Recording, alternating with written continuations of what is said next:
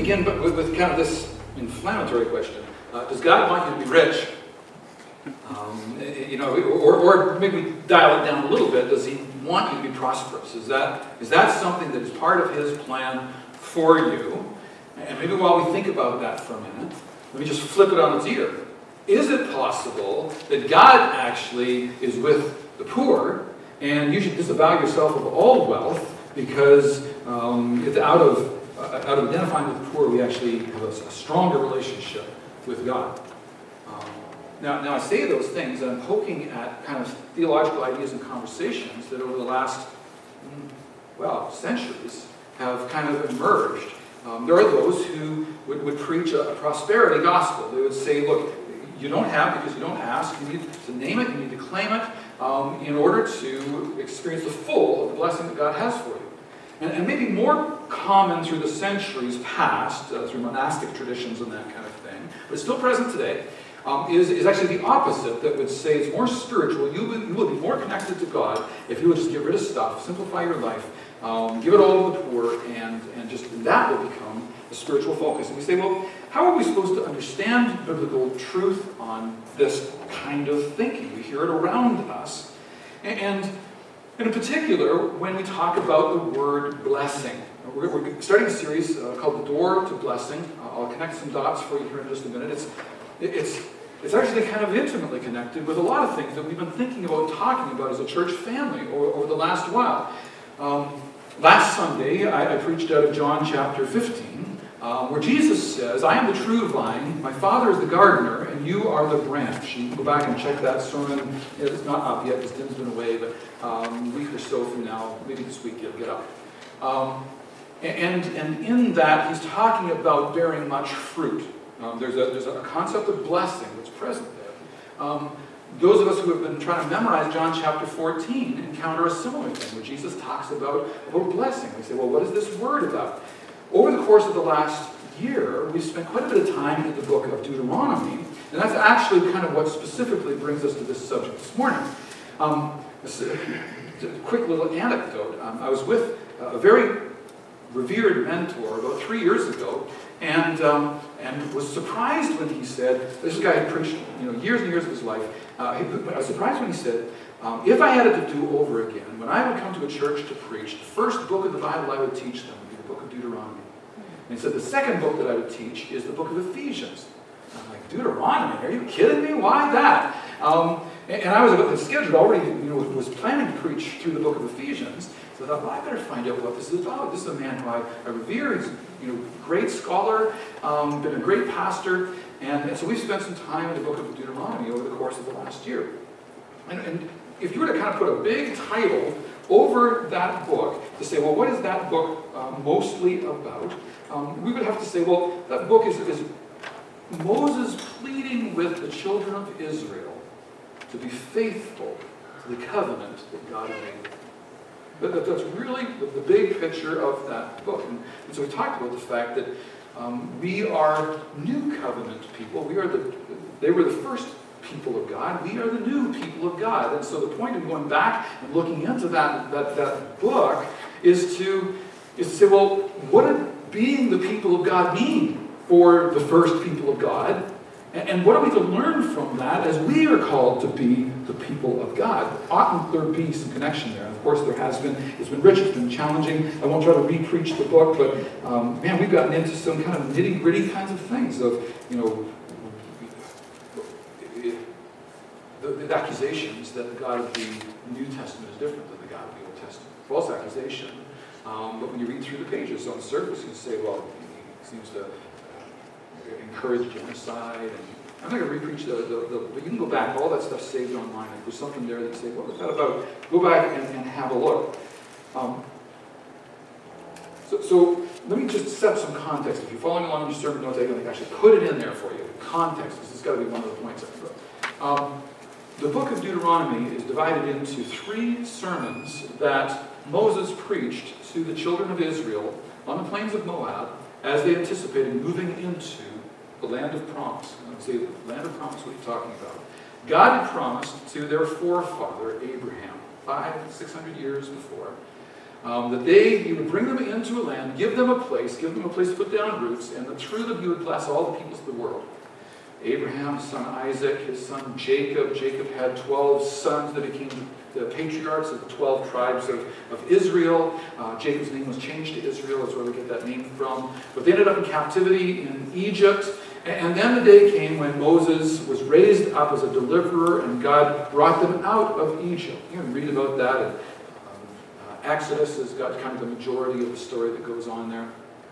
Um, Deuteronomy picks up the story 40 years later um, as uh, a generation of people are to go into the land. But The first um, few chapters of Deuteronomy are, are basically Moses recounting the history um, reminding them that they were at Mount Horeb or Mount Sinai after they came out of the land of Egypt. They uh, received the Ten Commandments from the Lord there, and then were called to go into the land. But the sad reality was that the journey that should have taken them 11 days took them 40 years because of their disobedience to God. And so that generation of fighting men uh, died off in the wilderness, and God delayed his plan and then would work through this new generation, the children, and they would be the ones who would go in and take possession of the land. This is the crowd that Moses is now preaching to. He's recounting the sad history and recounting the good things God did to them in his, for them in His grace, even in the midst of them experiencing His judgment and wandering for 40 years in a desert wasteland. Um, that's kind of the first sermon. The, the second sermon is a long one. Um, it, maybe it was the, the conference that was hosted on the plains of Moab. It maybe lasted a couple of days. Um, as best I can figure, counting the number of words and that kind of thing, the second sermon is, is about four sermons as you and I would think about it. You know, kind of about that length, maybe five. So they're there for a long time, and, and Moses had, he starts with the Ten Commandments. Now, God had given them the Ten Commandments a generation before. You can, you can read about that in Exodus chapter 20. Now, Moses went up Mount Sinai, God gave him the commandments, came down. Um, Moses picks up the story in Deuteronomy to say, this is what happened then, here are the Ten Commandments that were given. And as we've reviewed those Ten Commandments, we began to see that a couple of things. One is that much of this sermon, this long sermon, is an unpacking of each of those ten. How would you understand that? So we spent some time unpacking those. But then the other thing that we observed is there's a sense in which uh, the Ten Commandments is actually, it's actually kind of a, a, a, a charter of rights as, as, sorts. Uh, the first three of the commandments articulating God's rights. His right uh, to be accurately understood and accurately represented. Know the gods before me, worship me exclusively, um, uh, those, those commandments. The next seven, then, are human rights, how we interact with one another. And Israel was to guard um, these rights within her boundaries and then to represent them to the world at large. We get to the end of this kind of long second sermon and we pick up where we are today. Um, and it's kind of, in a sense, it's almost an introduction to what's going to be his final sermon, um, which is really the substance of this Door to Blessing series that I wanted to draw us into. Um, and, and, and it's in this place that Moses begins to articulate extraordinary blessing that was to be the experience of the first people of God, it, and warn them that there, there is there, there are harsh, severe, dire consequences for them not attending to covenant faithfulness, to not being faithful to the covenant God had made. So with that introduction, um, uh, actually start in Deuteronomy 11 because the passage we're looking at is actually anticipated back in Deuteronomy 11. It'll set up the context. I thought it might be the, the easiest way to kind of get you into this. Um, and then we will uh, we'll take a, a, look at Deuteronomy 28. Why don't you stand with me, please? Um, and we'll attend to the word of the Lord in the New International Version. Um, going to read Deuteronomy chapter 11, verses uh, 28, uh, 26 to 33. This is the word of the Lord. Moses speaking, See, I am setting before you today a blessing and a curse. The blessing, if you obey the commands of the Lord your God that I am giving you today. And the curse, if you disobey the commands of the Lord your God and turn from the way that I command you today by following other gods which you have not known. When the Lord your God has brought you into the land you are entering to possess, you, pardon me, You are to claim on Mount Gerizim the blessings, on Mount Ebal the curses. As you know, these mountains are across the Jordan, westward toward the setting sun, near the great trees of Moreh, in the territory of those Canaanites living in the Arabah in the vicinity of Gilgal. You are about to cross the Jordan to enter and take possession of the land the Lord your God has given you. When you have taken it over and are living there, be sure that you obey all the decrees and laws I am setting before you today. That was a commission that was given. Uh, you may be seated. We'll look at, a little further at that in just a second. Um, but let me, um, let me just kind of set up a couple things here uh, uh, with my little map. Um, so the children of Israel were on the plains of Moab here, anticipating going across. This is where the sermons took place, and then they were going to cross the Jordan and into the land. They would end up settling in, around Shechem here. That would become kind of a spiritual headquarters. Um, here's a blow up of that area here. And, so here's Shechem, there's a valley here, and uh, what, what, Moses said in Deuteronomy 11 was that were, the, division, the 12 tribes would be divided into two groups of six. The six that were settling on the, on the north part of the land, uh, Reuben, Gad, Asher, Zebulun, uh, uh Zebulun Dan, sorry, Dan, and uh, Naphtali, they were going to gather here on the, on the north side. And uh, from, from Mount Ebal, they would, one of the priests would pronounce the curse. And after each statement, the people would shout out, Amen. Okay, so picture this. This is a very dramatic setting. You've got, I don't know, half a million people on each mountain um, gathered together to affirm a covenant relationship. We'll explain that in just a minute. Half of them are on Mount Ebal. The other half are on Mount Gerizim, uh, the tribes that would settle in the southern part of Israel. And they, they got the privilege of hearing the blessings announced. And in response, they would shout, Amen! Okay, so this huge crowd of people gathered. In the valley between here, uh, two things were going to happen. One was that a stone altar was to be constructed from uncut stones.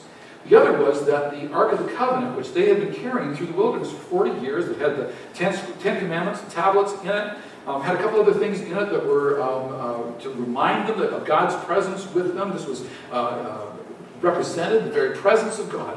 It was there, and so with the situation that you have, it is the altar and the Ark of the Covenant are present, representing God, hearing the, the covenant ceremony that was being enacted. Now, what, what is that? What's a covenant ceremony?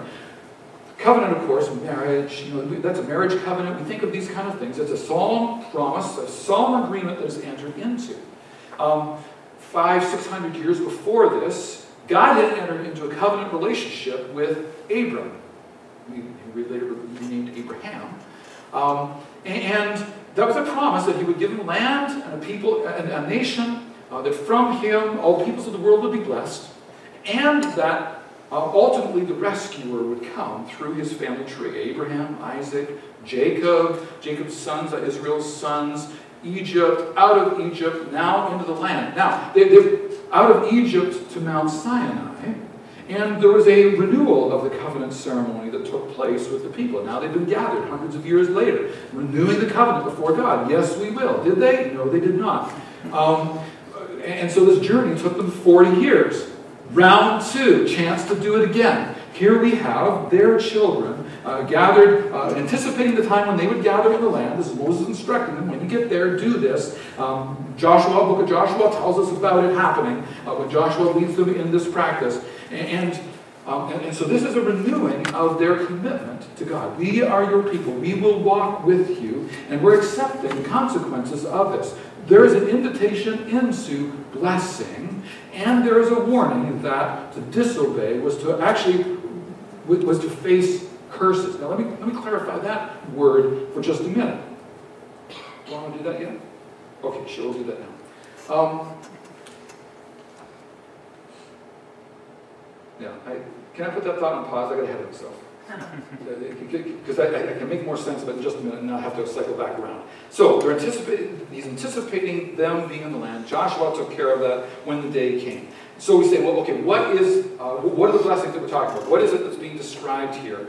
Um, and we'll go to Deuteronomy chapter 28. I won't make you stand again, but let me read part of it. I'm going to read the blessings. If we went on and read the curses, um, they're the opposite of the blessings is what they are. And, and, quite frankly, they're really difficult to read. They're extremely difficult to read. Um, and that's the point. That's the point. In fact, you know what? these blessings and curses, hundreds and hundreds of years later, the curses will be visited on the nation of Israel exactly as it was described. When the northern ten tribes, not a single godly king, not one of them that was faithful to the covenant, finally God said enough, and the Assyrian army came and judged them, carried them on. And, and the, the, what's described in the curses here, history tells us, yeah, that's what happened. It's horrid. And then a couple hundred years later, 150 years later, um, Nebuchadnezzar and the Babylonians came against the southern two tribes of Benjamin and Judah. Same deal. You know, occasional godly kings, but a general disposition toward godlessness, breaking the covenant with God, and God, God brings judgment on them. Listen to the blessings, and then we'll come back to the sad topic as well. Uh, Deuteronomy chapter 28, verse 1. If you fully obey the Lord your God and carefully follow all his commands I give you today, the Lord your God will set you high above all the nations on the earth. Okay, here's the beginning of the pronouncement of blessings. All these blessings will come on you and accompany you if you obey the Lord your God. You will be blessed in the city and blessed in the country. The fruit of your womb will be blessed, and the crops of your land, and the young of your livestock, the calves of your herds, and the lambs of your flocks. Your basket and your kneading trough will be blessed. You will be blessed when you come in, and blessed when you go out. The Lord will grant that the enemies who rise up against you will be defeated before you. They will come at you from one direction, but flee from you in seven. The Lord will send a blessing on your barns and on everything that you put uh, your hand to. The Lord your God will bless you in the land he is giving you. The Lord will establish you as his holy people, as he promised you on oath, if you keep the commands of the Lord your God and walk in obedience to him. Then all the people of the earth will see that you are called by the name of the Lord, and they will fear you. The Lord will grant you abundant prosperity in the fruit of your womb, the young of your livestock, and the crops of your ground, in the land he swore to your ancestors to give you. The Lord will open the heavens, the storehouse of his bounty, to send rain on your land in season, and to bless all the work of your hands. You will lend to many nations, but will borrow from none. The Lord will make you, you the head, not the tail. If you pay attention to the commands of the Lord your God that I give you today and carefully follow them, you will always be at the top, never at the bottom. Do not turn aside from any of the commands I give you today, to the right or to the left, following other gods and serving them.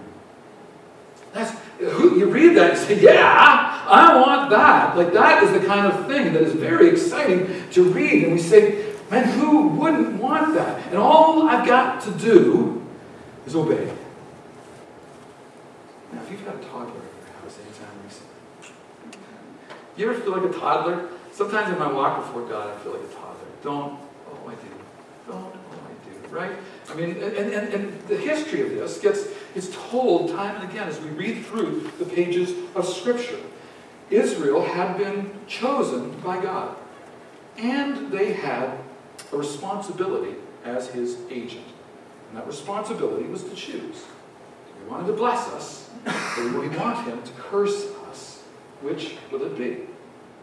Now that's behind kind of what takes place, but what do those words mean? What does the word blessing mean? What does the word curse mean? Um, we use the word blessing all the time, do we not? Um, you, you, know, uh, someone brought a meal to my door when I was ill, and I would say that was such a blessing. You know, someone called at just the right time when I needed encouragement. I see that was a blessing. Um, the, friendships that we have, I say I'm so grateful. They're such a blessing to me. My children, my, my wife, my family, they're a blessing to me. Woke up this morning to a, a spectacular sunrise. What a blessing it is to live in this part of the world. We use this language, right? We bless our food, right? Um, we were together as a family a few weeks ago, and uh, Catherine's friend uh, was with us. Uh, and so Anne decided we're going to test this guy out a little bit. Um, and why don't you ask the blessing for the meal? Well, um, uh, he grew up in a Jewish household. Um, uh, came to faith in Christ um, as a, a, young teenager. And, and so he started in Baruch Adonai, Eloheinu B'chech Halam Ha'amas Lechem Min Ha'eretz. So that's kind of a God is good, God is great blessing for the for your for your meal. But in Hebrew, um, it's I, you know, I, it was funny, funny at the time, um, and uh, you know, it was great. It was great. It, it means we bless God. Sorry, it means, Blessed are you, Lord our God, ruler of the universe, who brings forth bread from the earth. So we even bless God in some of our, language that we use, where, where we become a blessing to Him. What's behind these words? How is it that we understand them? So, so the first thing I think that's important to recognize is these words are pointing to a, a, a spiritual reality that is under the physical reality around us. Um, we live in a world where there are real spiritual forces, and through the pages of Scripture, um, time and again, they are recounted. Um, there are angels and demons. There are things that are unseen. There, there are angelic beings who are God's messengers. Angelos in Greek literally means messenger.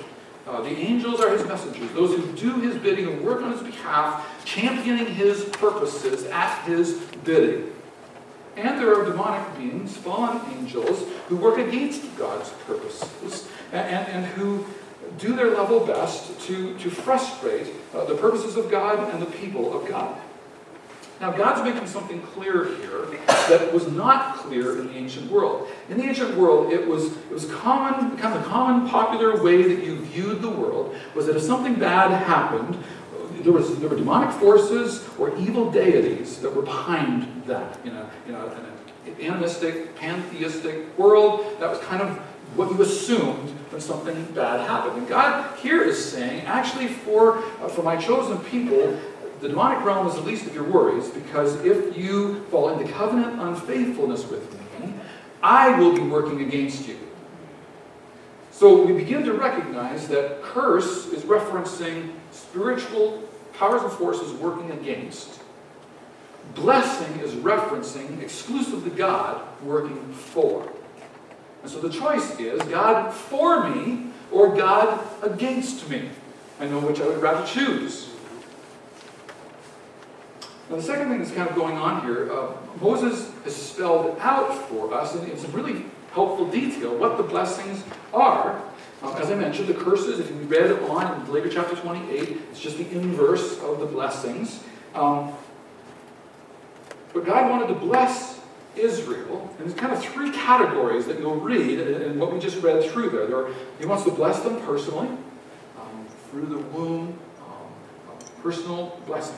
He wants to bless them, bless them economically, and he wants to bless them um, nationally.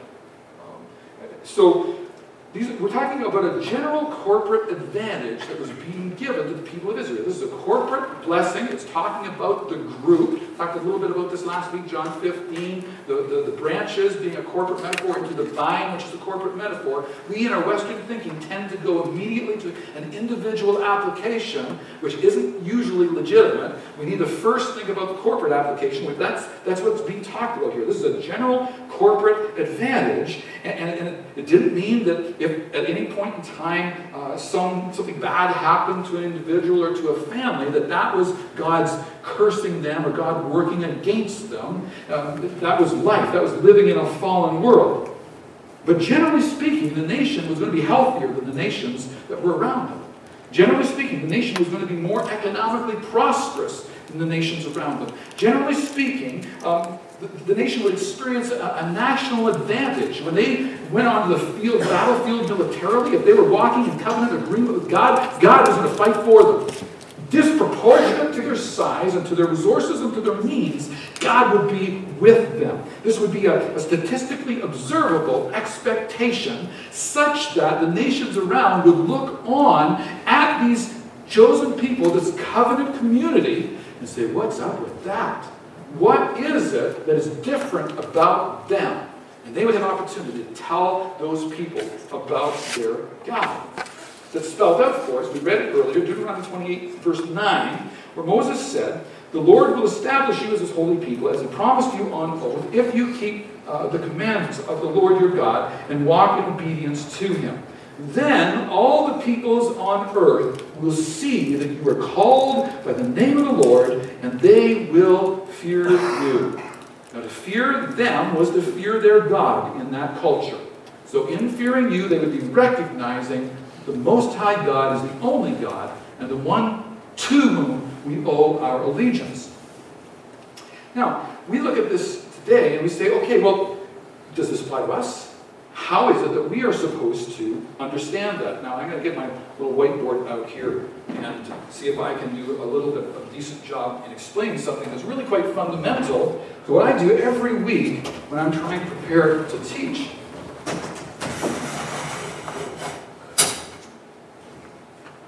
After he takes up his markers, there we go. Well, we, we need to, we, we attempt to consistently um, pay attention to the original word. That was said? Let's get the language right. Let's translate the Hebrew, translate the Greek. Let's make sure we understand what the word means in, in, in its linguistic uh, environment, uh, sentences together in proper structure, and, and in its historical context, in order that we would understand the original meaning. What did these words mean to the first people who heard those words. How do we understand our situation compared to theirs in order that we would come to contemporary meaning? What does this mean for us? And once we've established that, then we can come up here and say, well, here is what uh, this word means today. Contemporary word for us. I, I, I, point that out because I think especially, you know, in some of the passages we talk about here, but this happens all the time. Um, you and I, we kind of read through a page of Scripture and say, well, this happened there, therefore it means that now. Which almost always this gets us in trouble when we don't do this harder work. Um, this becomes illegitimate. Um, we want, we have to do this, this harder work, understand its context, understand what it meant to its first hearers, understand how their context relates to our context in order that we would rightly understand the word for us today. So that's of called hermeneutic process. Um, for the first people of God, um, we read the words around the plains of Moab preparing to go into the land, the meaning was uh, they were to be representing God as his people. They would do so because they had been put into covenant relationship. We talked about this already. And, and through this covenant relationship, God would bring the rescue for all of humanity. And so we say, well, we are not ancient Hebrews. Um, we are not on the shores of the Jordan River about to cross over into modern day Israel. Um, we are not the first covenant people of God. Um, uh, through whom he was going to bring the Messiah. So there's a lot of points of discontinuity or disconnection. Um, and uh, we also know, and this is the most significant thing, um, is that Christ has come. And, and, and, and that's a major divide. What do we know about the coming of Jesus? Well, we know, we know many things about the coming of Jesus, but we know that he came in fulfillment of the first covenant. Uh, we talked about this last week in John chapter 15.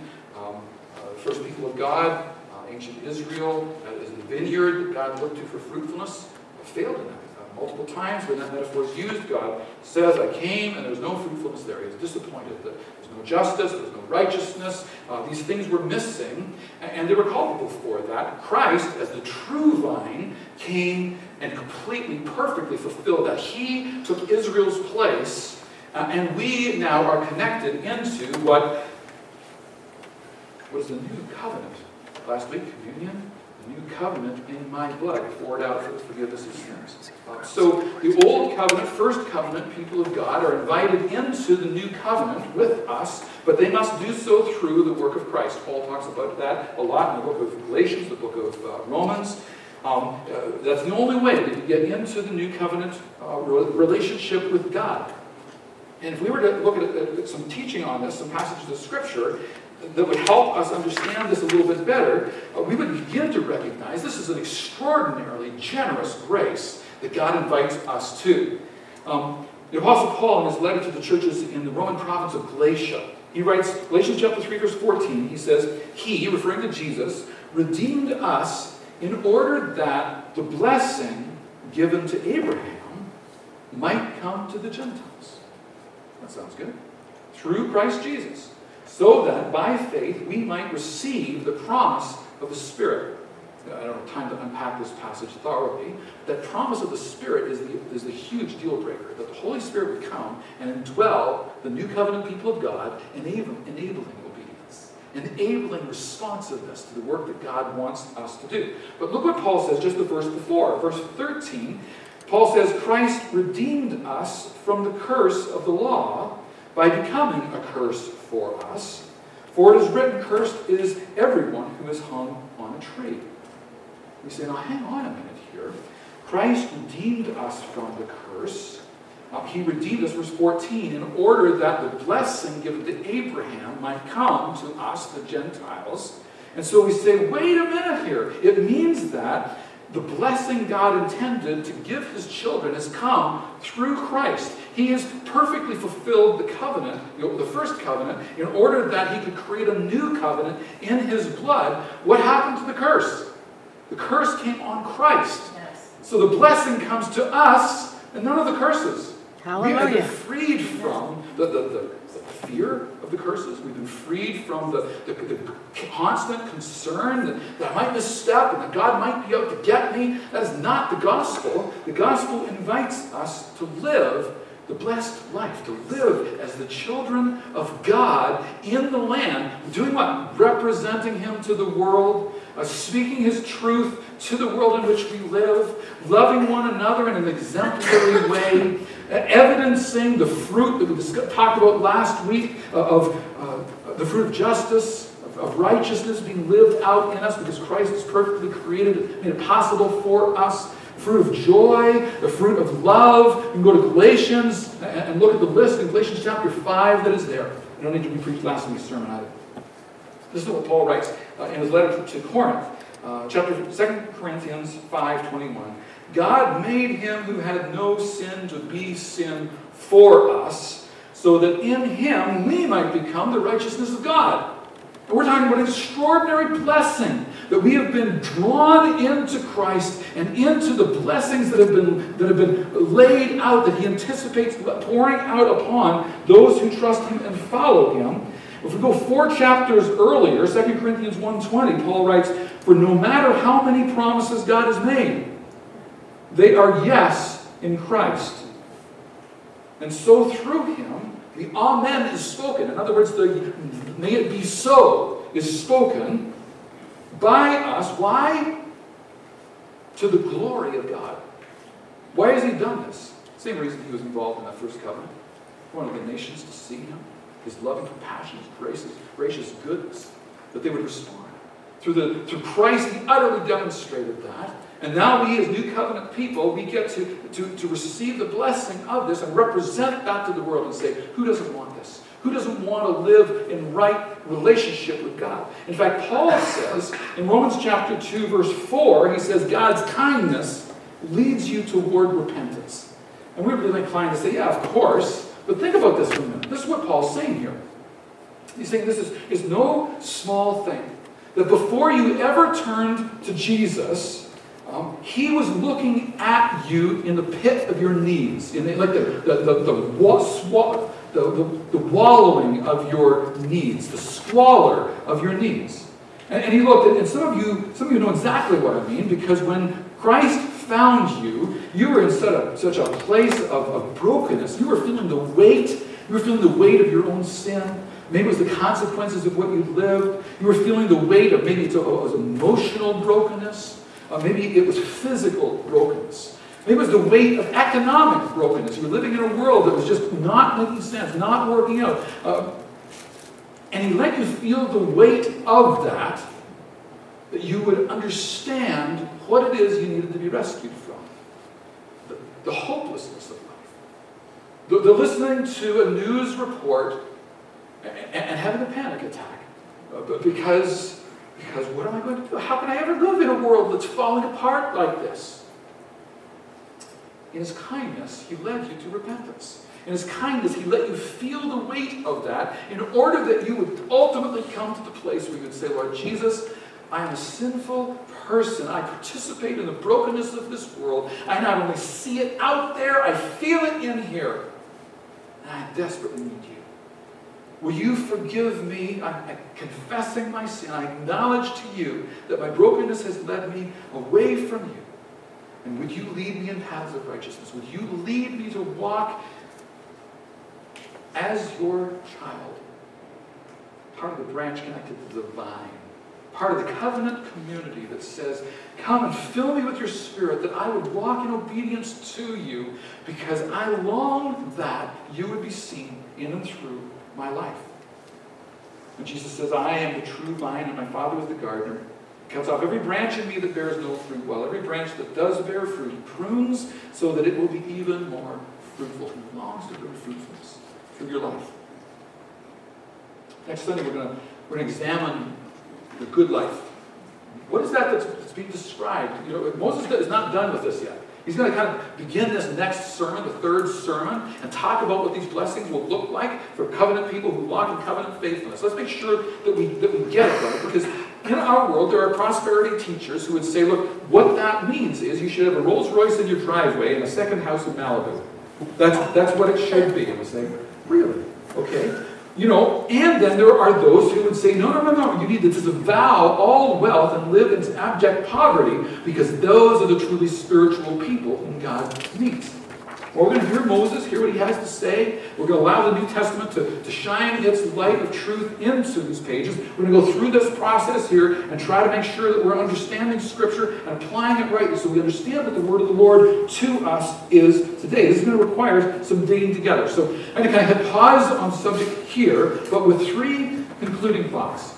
The first would be fundamental to all of this has been a call to obey God.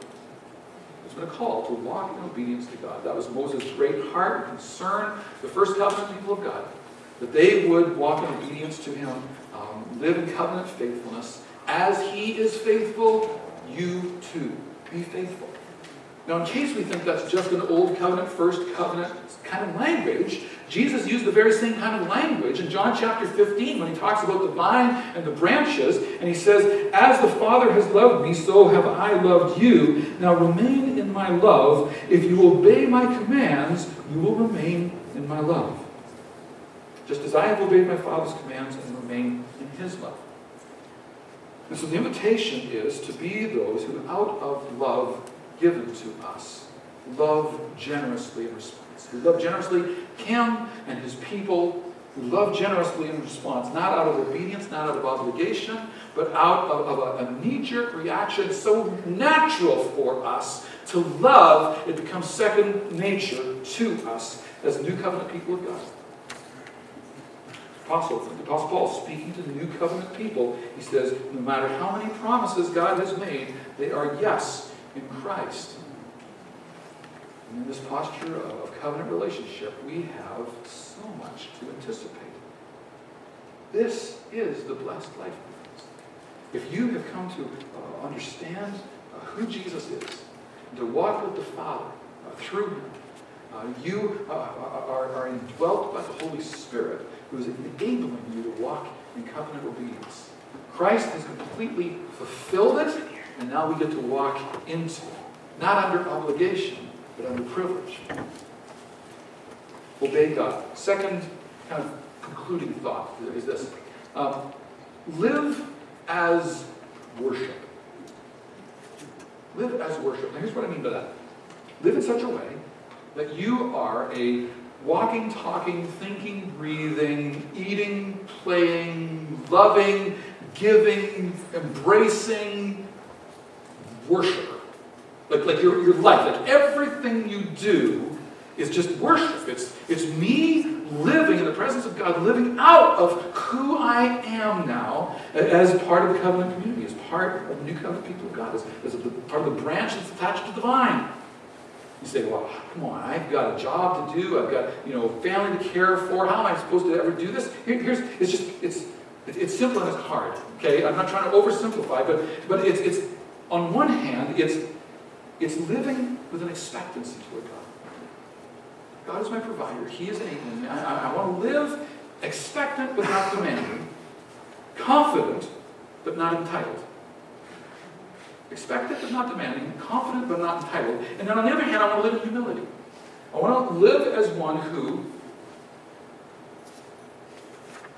kind of has that attitude of gratitude. I mean, these are, these are, these are, this, we're going to cultivate this, right? This, this isn't automatic, it's not natural, but by the Holy Spirit's presence, I'm going to live with an attitude of gratitude, grateful for everything I have, and expectant that all that I need, what, what is required for this day, what is required for this week, is coming. And, and humility and expectancy come together and, and begin to live in a, in a manner which is the life lived as worship. My life lived out as a worshiper, expectant, grateful living each day for Him.